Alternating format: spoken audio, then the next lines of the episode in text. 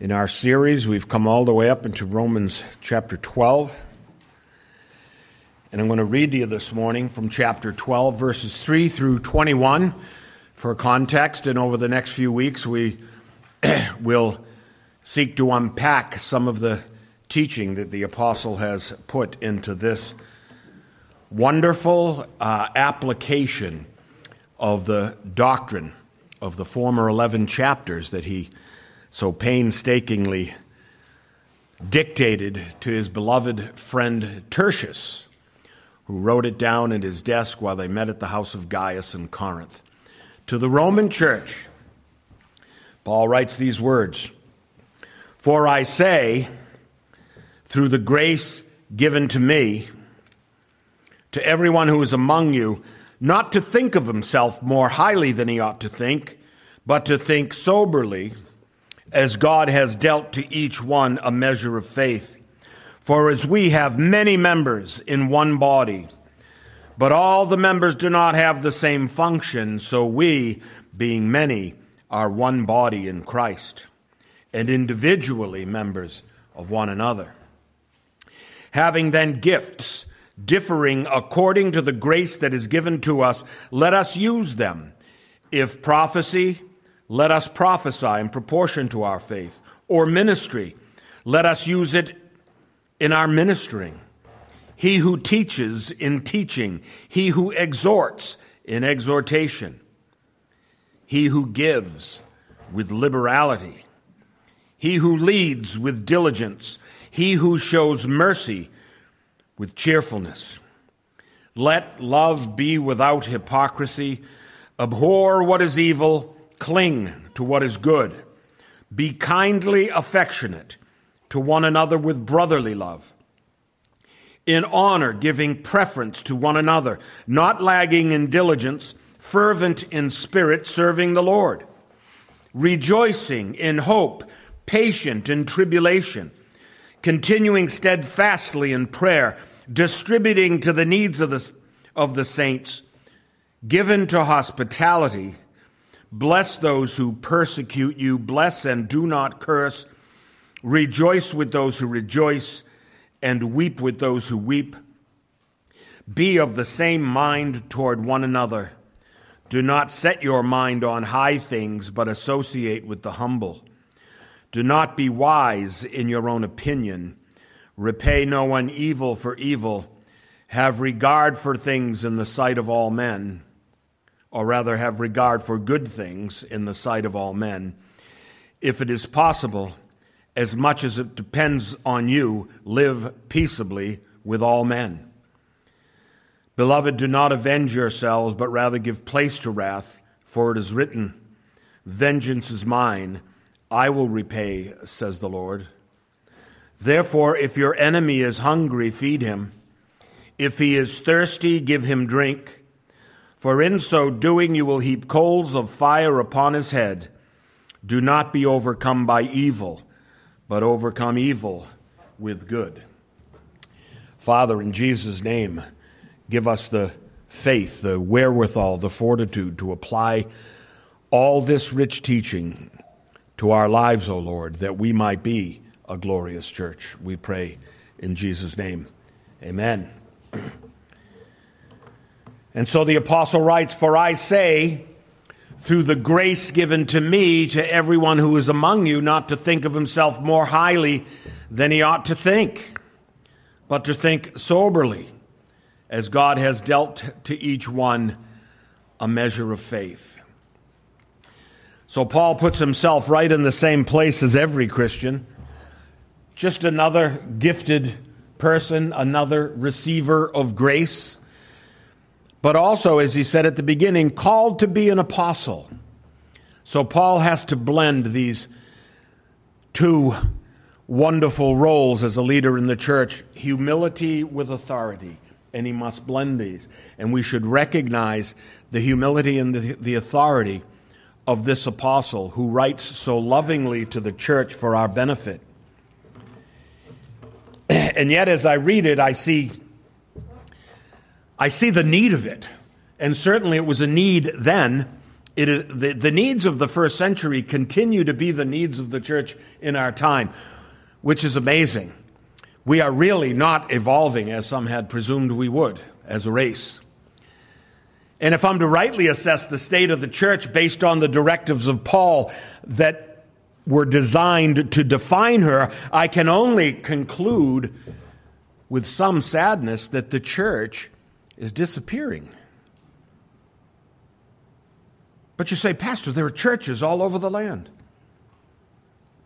Are there gifts in the church?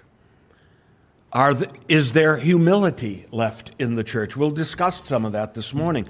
Not only is the ancient model of the local church disappearing, but the professed church of today is sending it off with a hearty good riddance.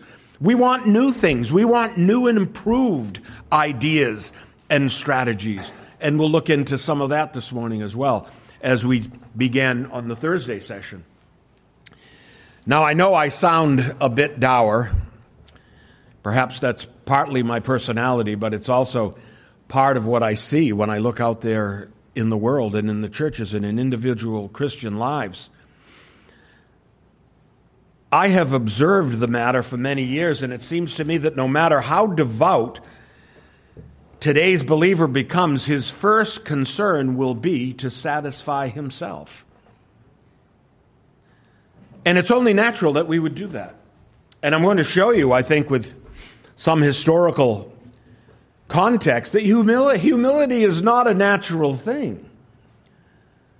It just isn't something that we're born with. It's much more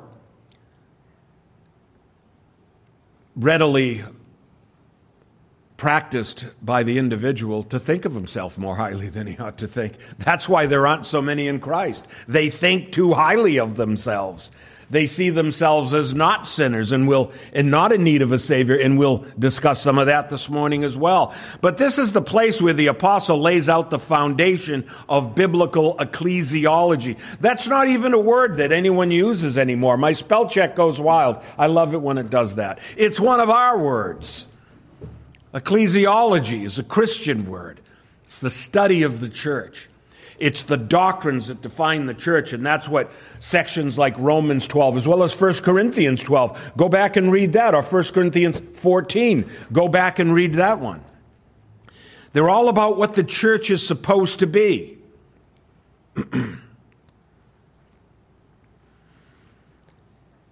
so, ecclesiology has to do with putting the body first and the individual second.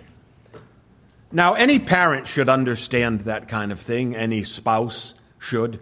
Well, if you expect your marriage to last past today, I think sometimes you have to, you have to put your own feelings aside for the feelings of the partner. I scare myself when I say partner. It seems to me we've lost the ability to consider the welfare of the church over and above our own welfare. Paul describes the church here and elsewhere as a body. And he uses it and he runs with it. He says, if the whole body were an ear, where would be the seeing? He says to the Corinthians. If the whole body were an eye, how would we smell? Right? Where would be our sense of smell? And he goes on like this. Shall the hand say to the foot, I have no need of thee?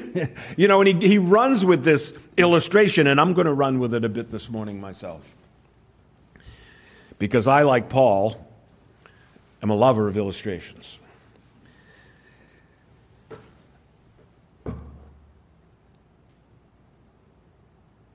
And so it seems to me that we're not in a time when the individual is willing by and large, large scale in the body of Christ to subjugate his own opinions, desires.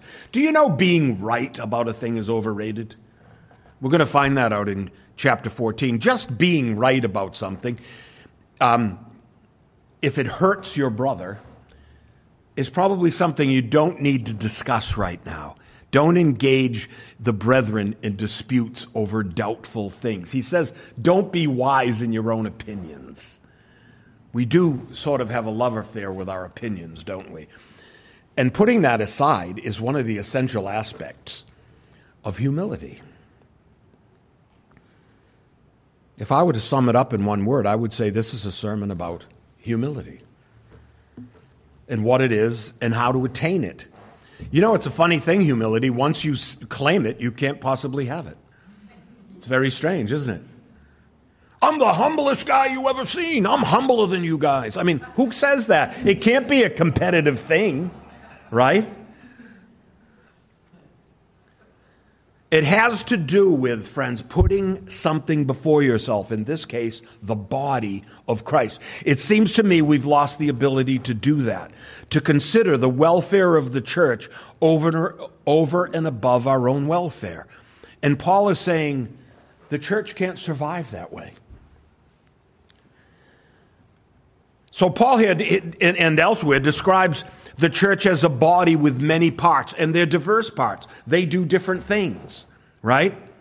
Now, to build upon this principle, it could be demonstrated that in instances of gangrene, oh, here he goes.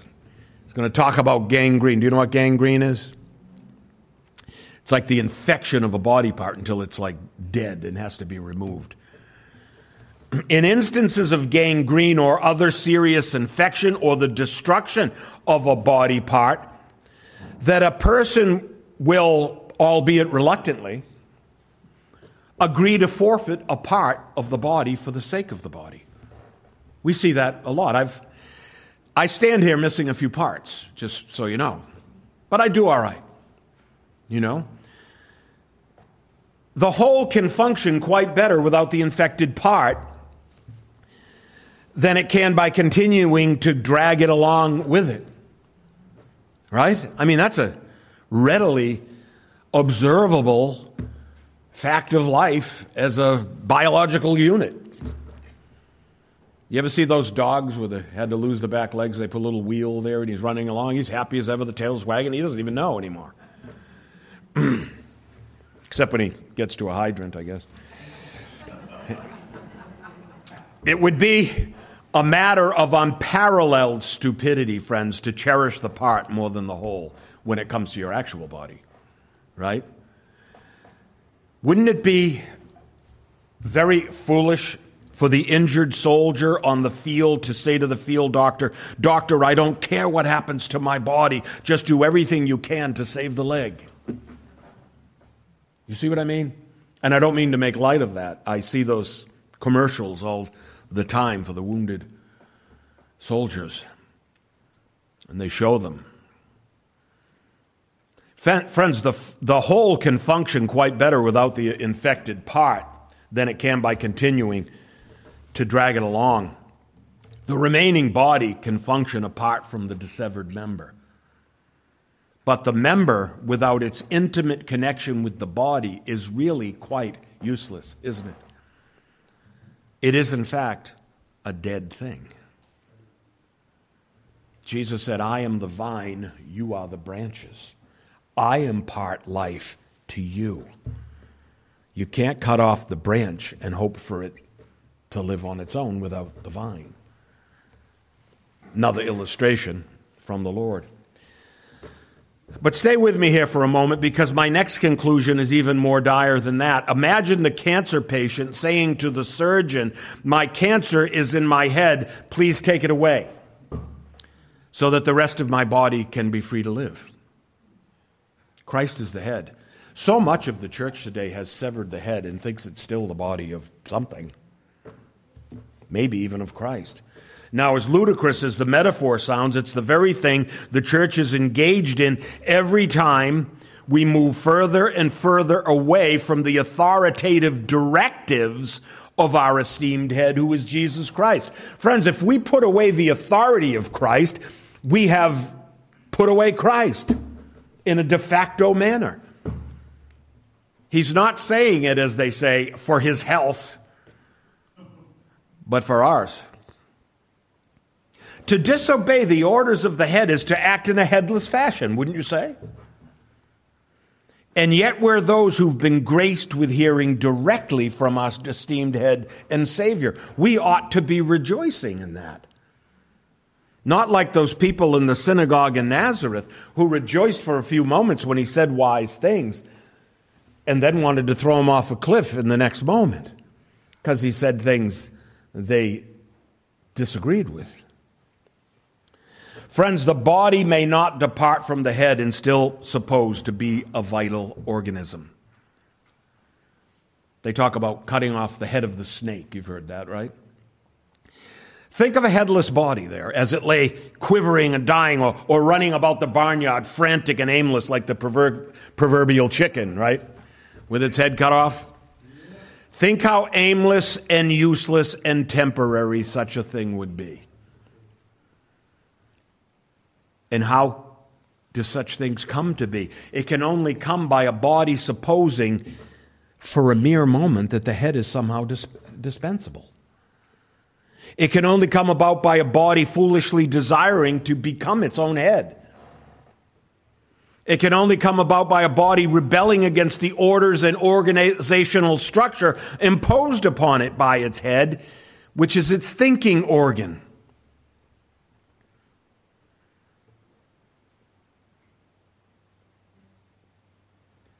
So when those traveling, quote, believers go about searching for the church of God, never attaching to anything, without any real clear biblical revelation as to what the church of God really is and what be, might be their part in her purpose, they are just as so many headless chickens, hoping that if they can run fast enough and far enough before their essential functions cease, that they may find someone or something that can, they can reattach them to a viable head.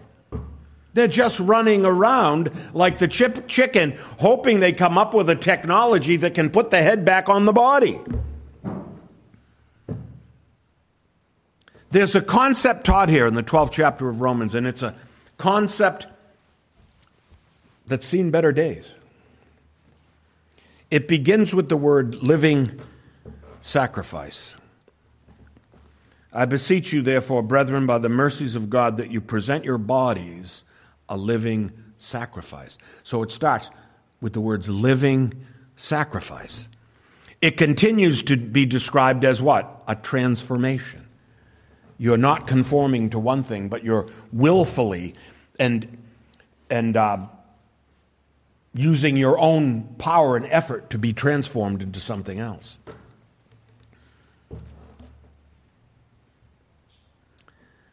It commences in the words, present your bodies. Bodies are important to God. I wonder how important the average believer thinks such things are. Present your bodies a living sacrifice means to offer up your very existence for a purpose outside yourself. You know, we talk about what we get out of it when we come to service. People who are in search of a morning worship service or a, a, a a church to attach themselves to. They're looking for what they can get out of it. Well, I need this. I need this for my children. I need this for my aged parents. I need this for myself. I need these midweek programs. I need, I need, I need all these things. But you rarely hear someone talk about what they're going to bring to the body.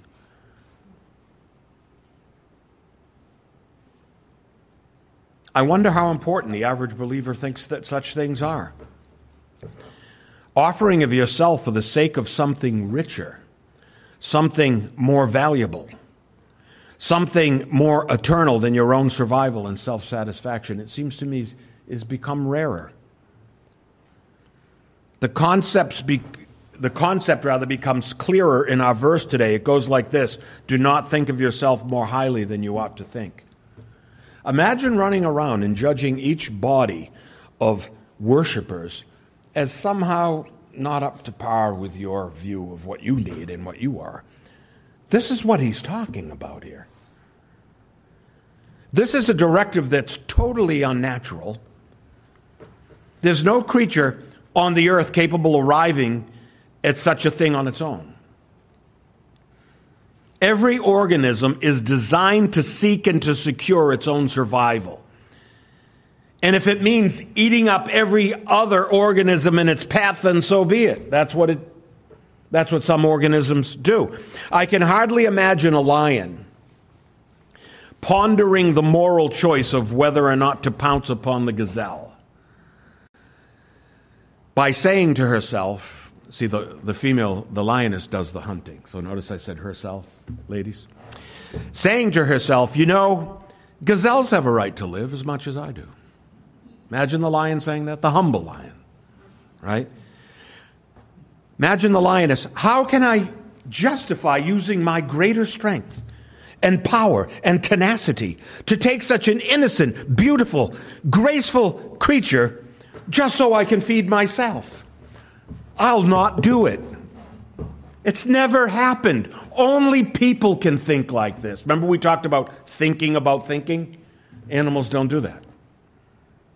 I know. Your pets do it, but most of the other animals don't. Your pets have emotion, I know. But um, the concept treated here in this passage, friends, is humility. It comes to us in various ways in Scripture. From, from Ephesians, we read this, and we've been looking into this in the Thursday evening sessions. Paul writes to the Ephesian church, to the Ephesian church, because they gathered together as a church, right? I, therefore, the prisoner of the Lord, beseech you to walk worthy of the calling with which you were called, with what? All lowliness and gentleness, with long suffering, bearing with one another in love. Now, I asked the study group on Thursday evening an essential question. It's about this lowliness of mind thing, right? Humility lowliness, gentleness, long suffering, bearing with one another. Those are qualities of humility. So, in order to get to the kernel of this, I asked the Thursday evening set, uh, group an essential question. I said, What was the first sin? And I'll give you a minute to think about it. What was the first sin? I got two answers. The first answer was lying, the second answer was pride. And my answer was, You're both right. I got to tell you, I felt like uh, Reb Tevye Fiddler on the Roof when I said, You're both right. Because you know I don't usually do things like that. You're both right. And they came to Reb Tevye and they said he was trying to solve an argument between his Jewish brethren. And he said, He's right. He's right. How can they both be right? And Reb Tevye said, You know, you are also right. But um, they were both right. It's just that the lying, the outward act of sin, was the child of the pride, which is the inner condition of the sinner. All sin emanates from pride, friends. All sin comes from thinking of yourself more highly than you ought to think. But I enjoy this. I have a right. That's thinking of yourself more highly than you ought to think. If God says you really don't have a right to that, and you ought to start enjoying other things than that because that offends me. That's a difficult place to be, to build that in yourself. Lessening your own desire for the desires of God, and in this case, for the desires of the other children of God. So, my answer was you're both right. Lying is the outward act of sin that the inner condition of sin, pride, caused you to do. Lucifer was motivated by a perverse pride. Remember, he exalted himself above the Most High. It was his pride that caused him to lie and to urge innocent men to believe the lie, or an innocent man, I should say, to believe the lie. Jesus said, You are of your father, the devil. And he said, That's why you lie, basically. It was the pride of Lucifer that prevented him that prevented him or from being a servant of God. And so God cast him out because pride is a self-serving thing. You can't have it and serve God. It just doesn't work. Now our society cherishes pride. Take pride in everything. Pride cannot contribute to genuine devotion to God. Because just as every sin emanates from pride, every virtue comes out of humility. There has to be humility first.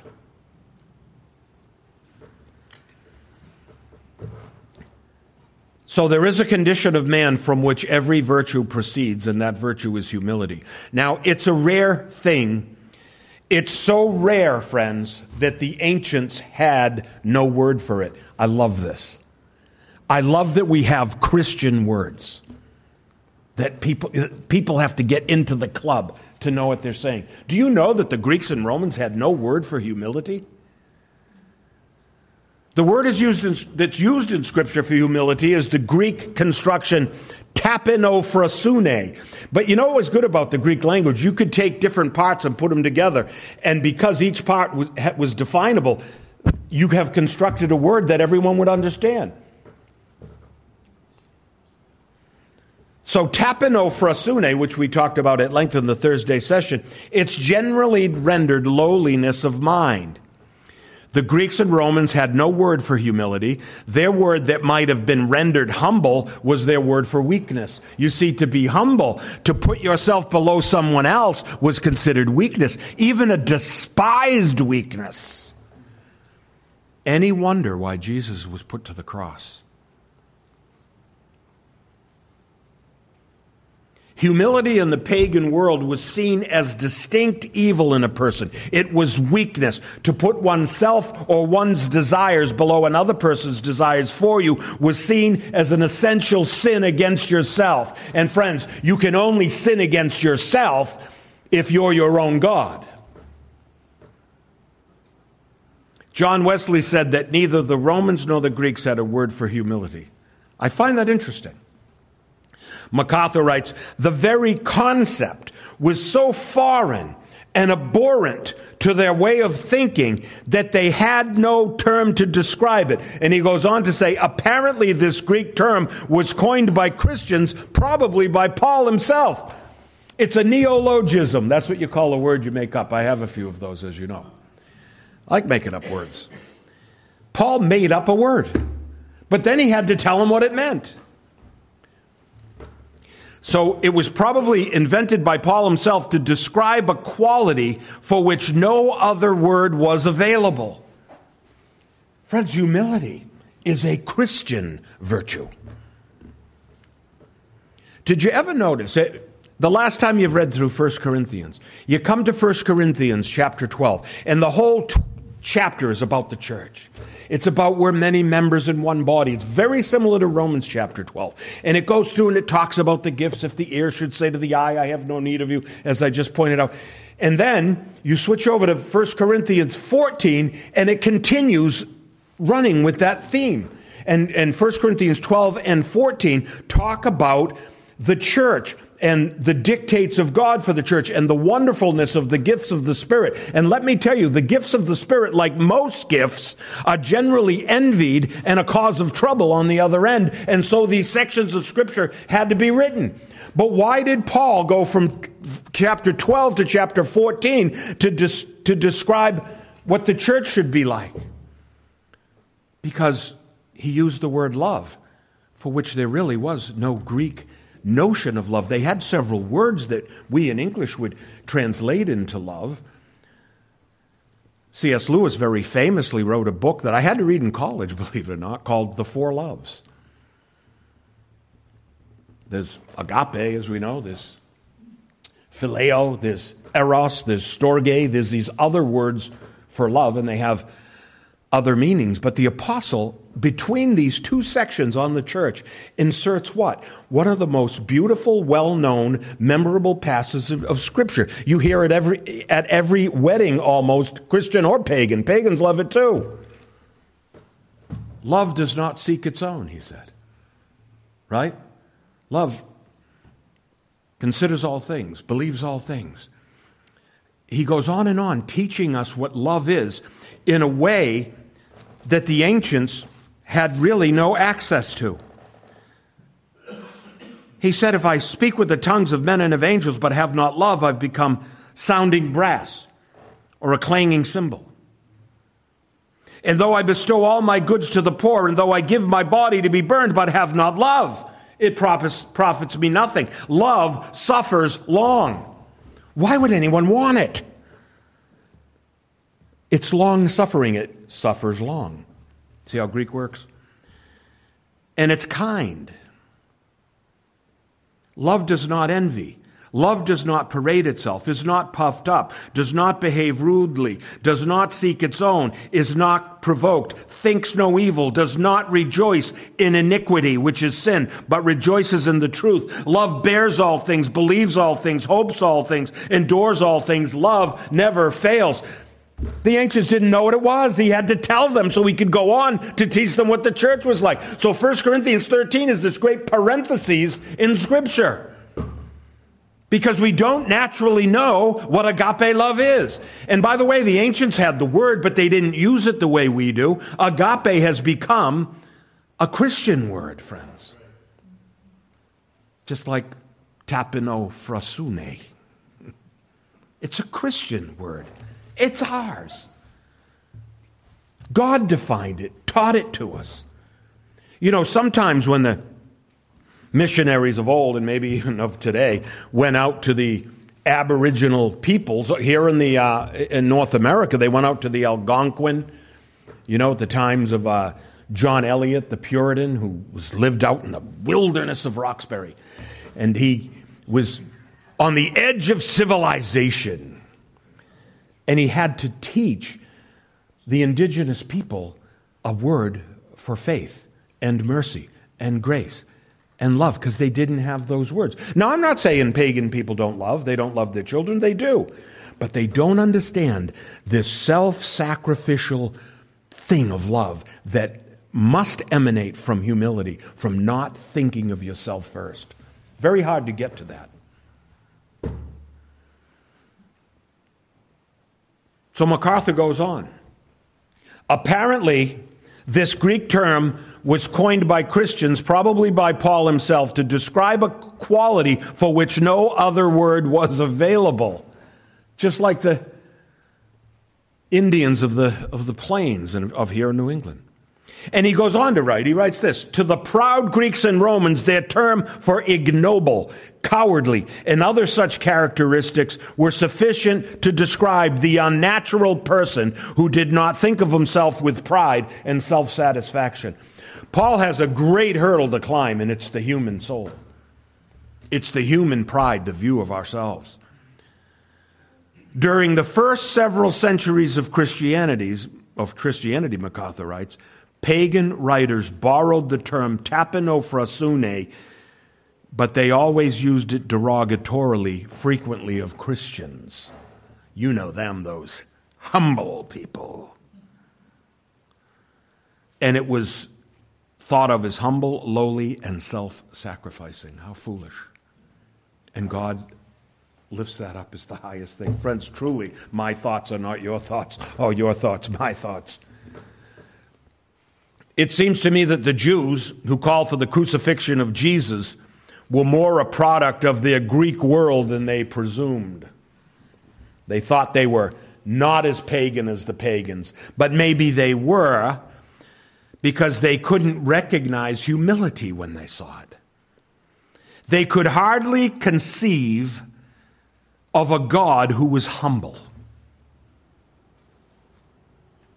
They could hardly believe that such a humble servant as Jesus could be the Son of God. For how could God be humble and lowly and self sacrificing? How could he be God? If he was God, we wouldn't be able to kill him. They missed the point. It's because they didn't have tapeinophrosune. Lloyd Jones similarly says modesty and humility were regarded by the best pagans as weakness. I think he means by the best pagans, the, the higher classes, the, the educated. Modesty and humility were weakness in the pagan world. And of course, he goes on, the idea is still found everywhere in the world today. Believe in yourself, says the world. Trust yourself. Self expression. Opposition to the gospel is generally expressed in those terms. I'm going to give you an anecdote from many years ago. How, how many people are old enough to remember the first afternoon talk show on TV? Phil Donahue. Remember Phil Donahue? White haired guy. You know, he was liberal, but he wasn't like today's liberals. but I mean, he, he was smart. Um, had a pretty wife. He married Danny Thomas's daughter. You know that girl. But um, he was a smart guy. He was a good host, you know. But he was not a Christian and he had no understanding about Christianity. So I'm watching it one afternoon after I had become a Christian back in the late 80s, right? And I'm watching Phil Donahue. Um, I believe we were married. For some reason, I was able to see a, you know, in those days you couldn't tape anything, but there was Phil Donahue.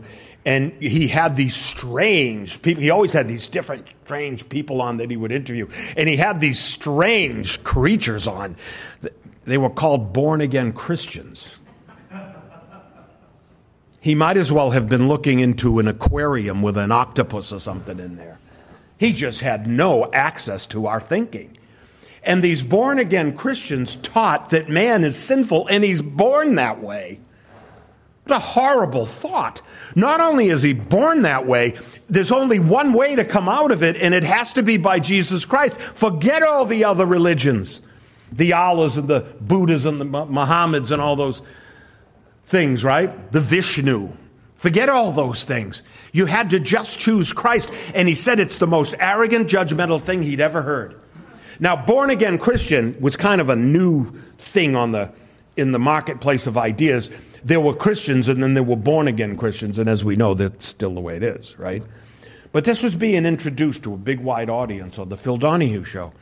And then Phil Donahue said exactly what Lloyd Jones says here.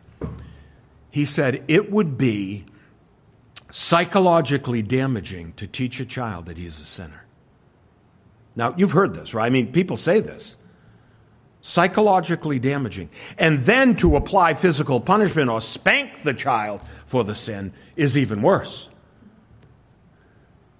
And so he said, You could destroy these people if you got them to believe they were born sinful and needed the blood of a stranger to atone for their sin. Psychologically damaging. Now, I'm frantically on the phone trying to call Phil Donahue. It was a call in show. I, I, have you ever tried to call in a nationally syndicated talk show? I, I mean, anyone ever try to call into Rush Limbaugh or anything? I don't know anyone that's ever gotten through. He pretends it's a talk show, but he used to take like two or three calls in three hours. Well, it was the same. Phil Donahue was the only show. There were only three stations, and you had to get up and turn the knob to get them.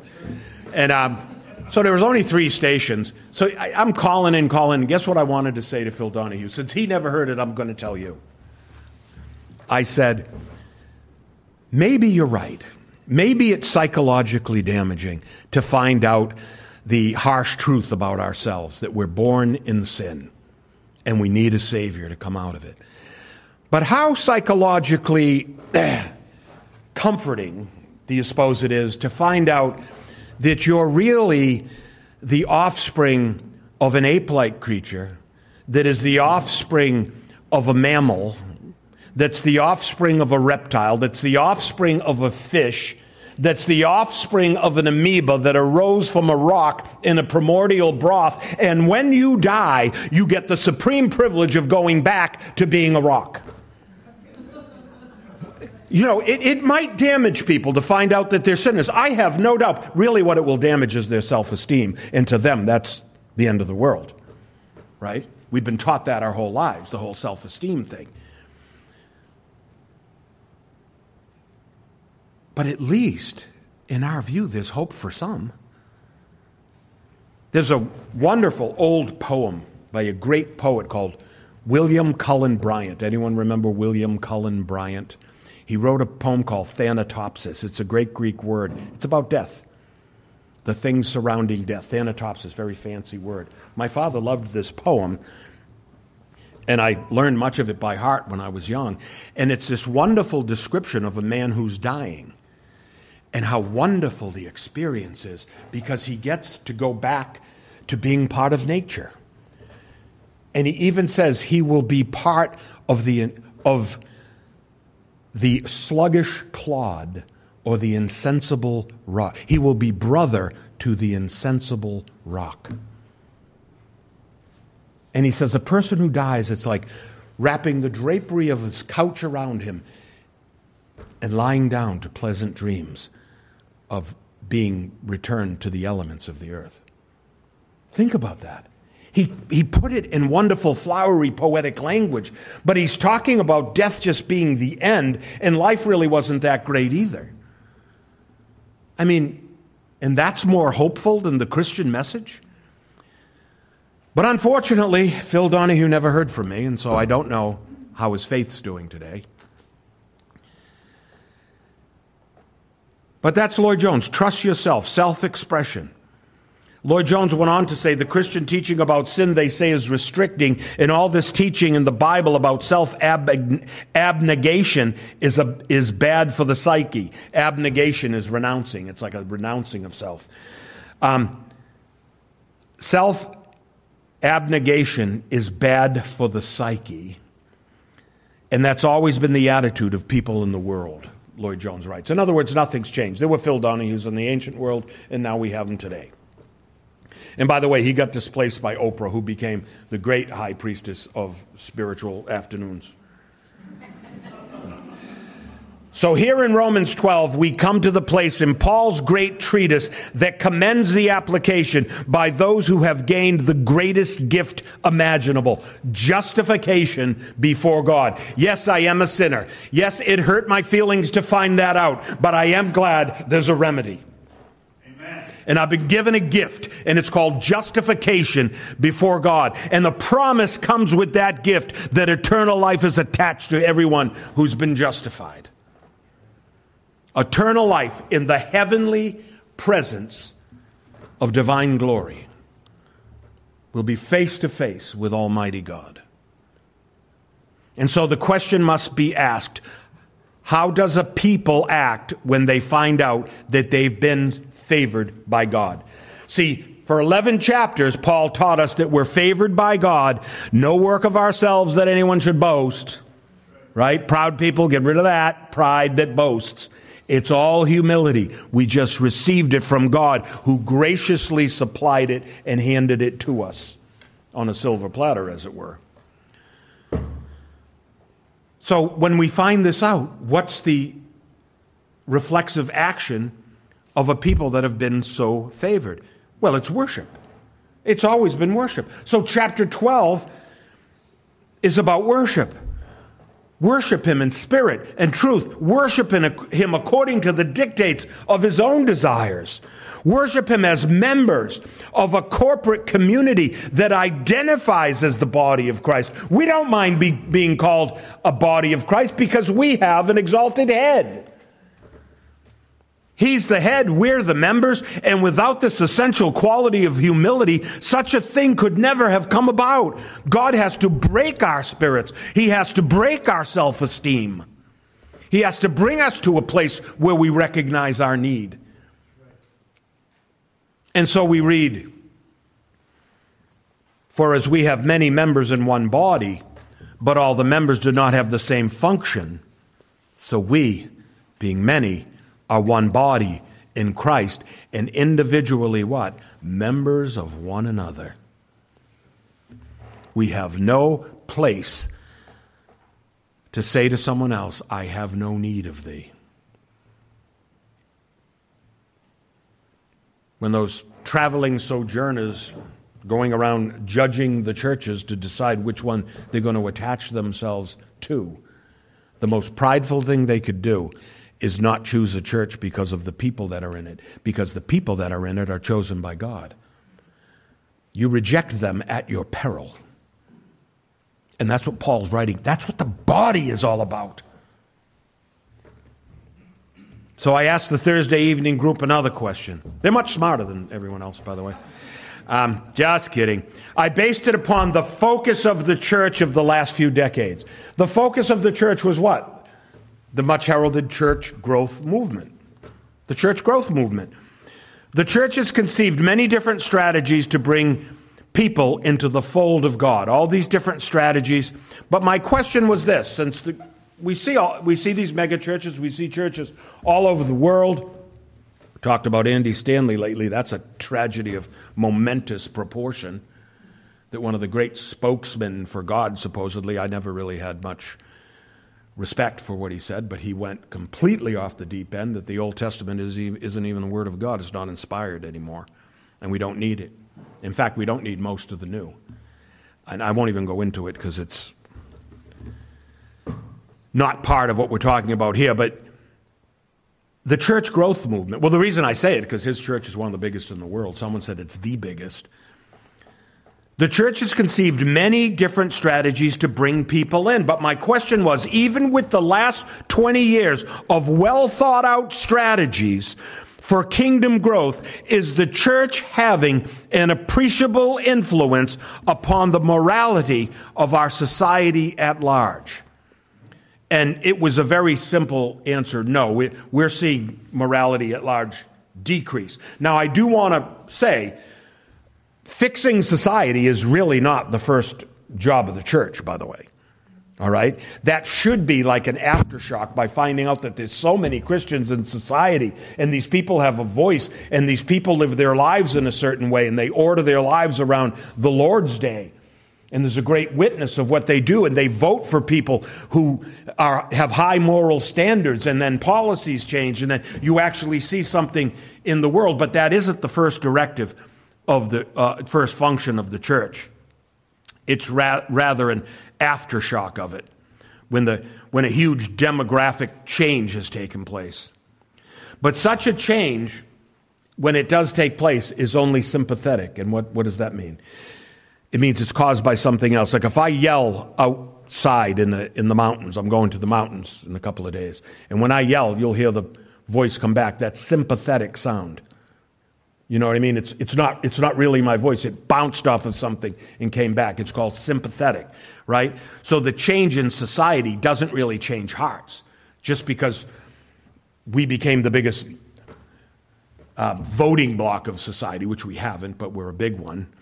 Um, it's just a, a, sympathetic change. In other words, it's not due to the changed hearts of the members of our society, but rather due to the influence of the members of the growing church whose hearts have been truly changed and whose voices have been truly heard.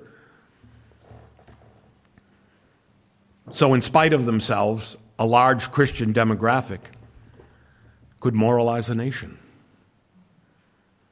So the answer to my question is readily observed. The church has done little to change the moral direction of the country.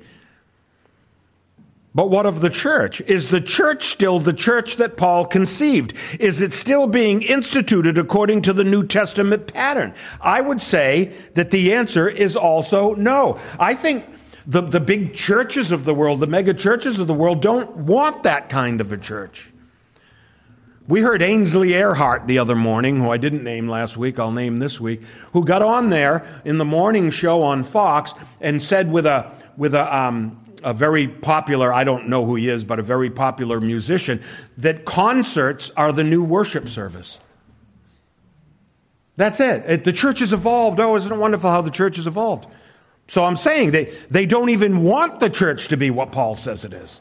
They want it to be something else. And let me offer some evidence of this. Last week, World Magazine, a generally reliable periodical that looks at current events through the lens of Scripture, had two articles on the Sabbath, on Sabbath observance. Two articles. Did you read them? Neither article, article even mentioned church attendance on Sunday as the quintessential habit of those who claim to be Christians. Being a Christian is no longer popularly thought of as attending a worship service on the Lord's Day. Both spoke of rest from the busyness of life, right? In other words, the man centered part of it. In fairness, the article by one Rhode Island pastor who was a Reformed pastor who wrote a book, the article was about the book. So I want to be fair to him because I didn't read the book. But the run up to the book said nothing about Sabbath, about um, Sunday worship. So I don't know what the book says, but the article about the book has no mention of congregational worship as essential to the fulfillment of the fourth commandment. So what I'm saying is the church does not want the church that Paul describes. It seems to me. And the other article was by one of the flighty women journalists who I really have received nothing of since they brought her on. Her newly discovered understanding had to do with just quietly observing creation and slowing down one day a week. She spoke of the fourth commandment as God's mandatory day off. She writes, So I reasoned, you see, there's the mistake. I reasoned, don't be wise in your own opinion. So I reasoned that as long as I didn't work, I was keeping the modern Sabbath. This is in one of my favorite magazines. She spoke of folding her last piece of laundry on Saturday night and putting away the last of the groceries from Trader Joe's. Friends, there's no Trader Joe's around here. I've been to one in Boston years ago. Is it an upscale place? So is that a little like, I shop at Trader Joe's? I, I don't know.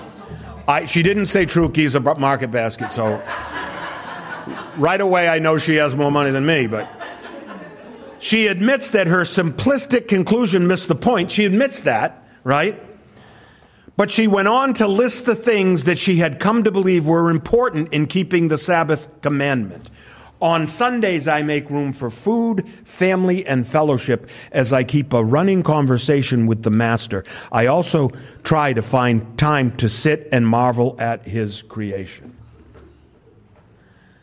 nary a nod to church attendance or the marvel of the body of Christ, worshiping their exalted head. That's not something she wanted to investigate. Rather than regale us with mentions of deep and wonderful revelation of scriptural truths in the company of the people of God, she wrote that she had time to mingle with the things of creation, like birds and beasts and creeping things from Romans 1:12. She writes of her marvelous new knowledge, and this is what she said, and I quote Did you know that since dragonflies can rotate all four wings independently, they can fly backward? Or that hummingbirds can fly upside down? Or that Cooper's hawks sometimes lie on their backs like beach bums and sun themselves, or that God made my dog and yours with noses so sensitive they pick up scents 12 miles away. How she knows that by sitting on her outdoor lounge, I have no idea. And she says, marvelous.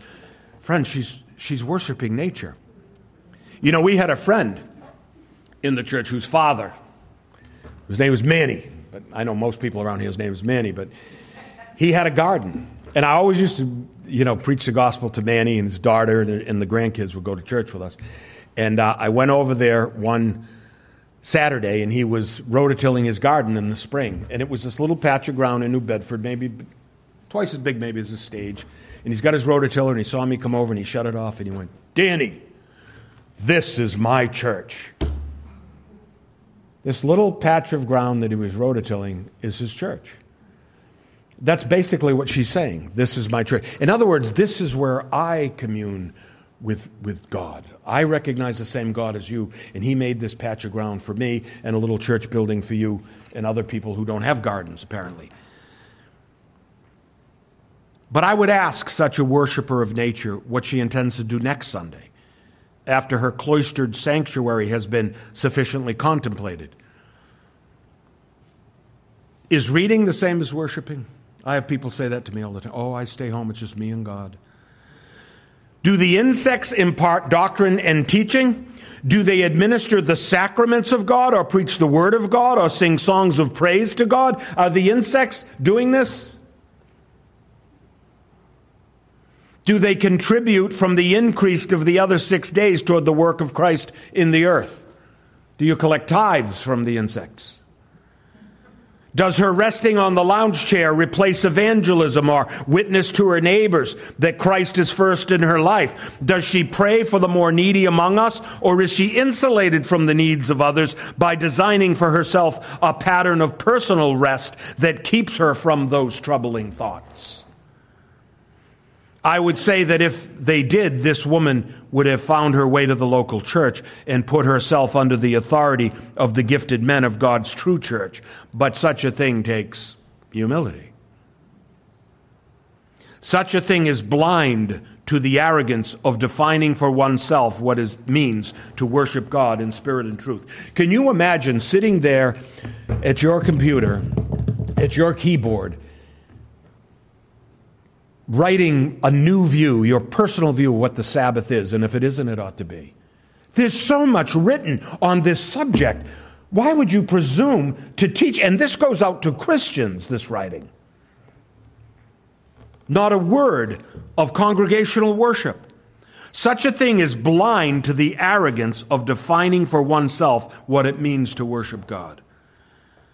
Let me say it plainly, friends. The first attack on God's holy day was to proclaim it a family day.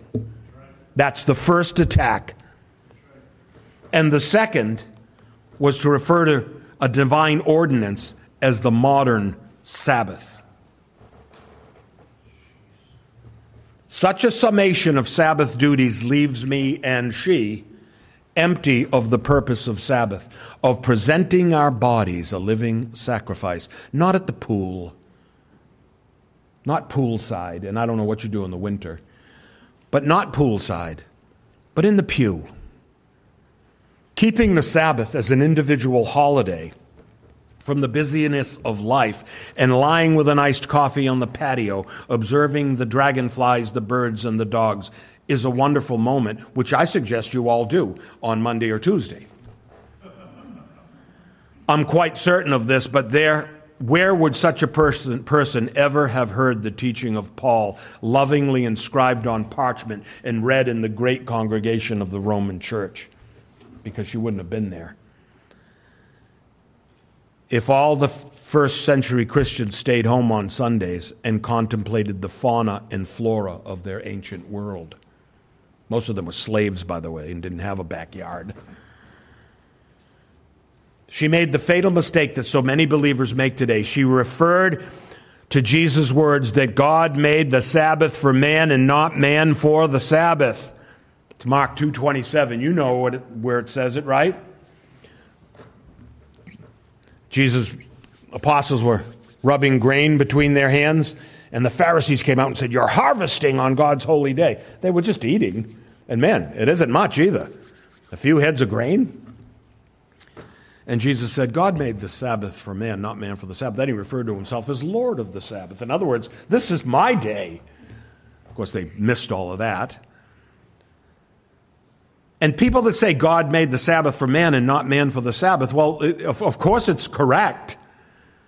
But they conclude that it means that the Sabbath is a gift to man, and since it's a gift, the individual person can do with it as he chooses. Try that with the other gifts of God. How about wives? Wives come to mind, right? The scripture said man was not created for woman, but woman for the man. A good wife is from the Lord. It's a gift. She's a gift. I'll do whatever I want with her. Try getting away with that in God's kingdom, right? No, the Sabbath is still the Sabbath, but it's for you. It's for your benefit. It's not for you to redefine. I hardly believe that this woman would say that the man may do anything he wants with his great gift of his wife. No, the Sabbath was made for man, but it still remains the Sabbath. It's kind of like the kid who's given the toys. Wasn't that the, I'm going back now, the Toy Story kid? Didn't he say, These are my toys, I'll do whatever I want? And he starts breaking them up and destroying them. That's what you're talking about here.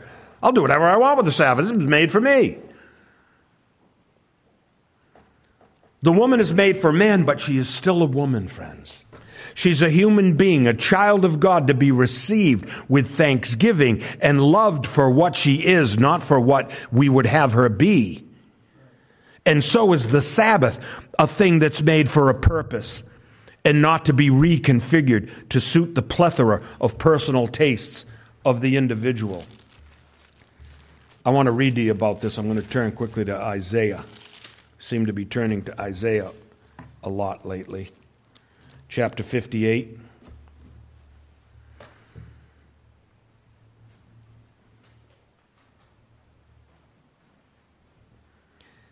Where he writes, If you turn away your foot from the Sabbath, from doing your pleasure on my holy day and call the Sabbath a delight, the holy day of the Lord honorable, and shall honor him not doing your own ways, nor finding your own pleasure, nor speaking your own words, then you shall delight yourself in the Lord, and I will cause you to ride on the high hills of the earth and feed you with the heritage of Jacob your father. The mouth of the Lord has spoken. That's what the Sabbath was intended to be a delight doing God's ways on that day. So we've seen in the series that the apostle has turned from soteriology, that's talking about salvation, to the doctrines of the church, of worship. He said, Oh, the depth of the riches, both of the wisdom and knowledge of God, how unsearchable are his judgments and his ways past finding out. For of him and to him are all things. So, friends, we began as sojourners in a sin cursed world, but we were plucked out. As Wesley said, he was plucked as a brand from the fire. We're plucked out like so many peppers plucked from the garden. We're plucked off the plant of the world, out in the society of men, and brought to the master's house for his own special use. But just as the peppers, or the tomatoes, or the carrots from the garden were plucked for consumption by the master gardener, we, like they, are placed in a bowl on the table with all the other produce that's been selected by the farmer. And the best of the crop are put on display.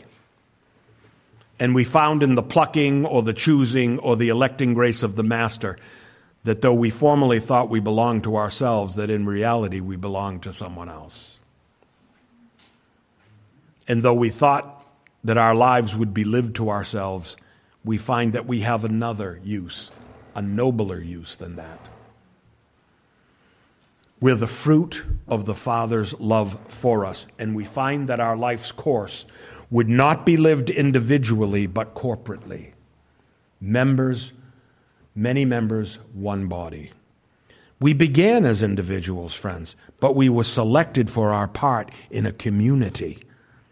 And everyone has a part. You know, Paul says we're a body, Peter says we're a building made of living stones. Friends, the gift you recognize in yourself might just be one of the bricks in the wall, but I wouldn't want to trust that wall if you pull that one brick out of it. Your place is designed by God. He said to the Corinthians, God has put the members of the church just as He pleased. You have a place, you have a purpose, however small it might be.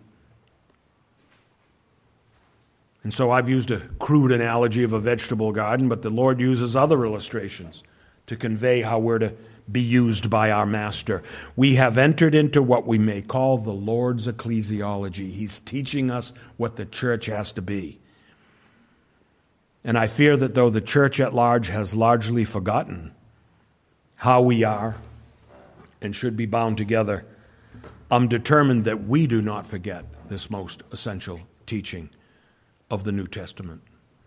Because the essential teaching of the New Testament, friends, is the doctrine of the church. It's a great and glorious phenomenon. It was kept as a mystery for many years, Paul said, as I read this morning. It's a simple doctrine, friends, but we make it simplistic at our peril. The things of worship are regarded by some as less exciting than they ought to be. We live in a special effects sort of world, you know what I mean? Pyrotechnic world. So we do what people have always done. We try to improve on God's methods and God's structures. And that's fine on the surface, but when it becomes a, a when it becomes a problem is when we seek to jettison what is revealed for what we imagine or what we thought should have been revealed. We jettison what is old and what is ancient, what is supposed to be eternal, and we exchange it for something new and something trendy and something invented and something human. We had something noble and divine, and we want to turn it into something base and lowly and human. We take what is presented as priceless jewels of revelation and transform them into costume jewelry. We take a priceless thing and turn it into a cheap thing when we try to reinvent the church. Lloyd Jones begins his commentary on this section with these words, and I'll close with this. And remember, he's preaching, he's not writing a commentary. He said, Here the apostle gives a picture of Christian men and women exercising their gifts in the church. In a way, it is inevitable, he writes, that Paul should start here. Then he has this wonderful definition of Christianity Christians are people who come together. That is the church. They come together because they have been born again, he writes. Because all things that Paul has been expounding in the first 11 chapters are true of them. The first place you find a Christian, therefore, is in the church. Paul starts with the Christian living his life in the church. Amen. Father, in Jesus' name, revitalize the church today with the true teachings of your word and give us reverence for them and let us delight in the worship of God. Let us hear your word expounded, O Lord, and let the Holy Spirit apply it to our life with joy and power and promise. We pray in Jesus' name. Amen.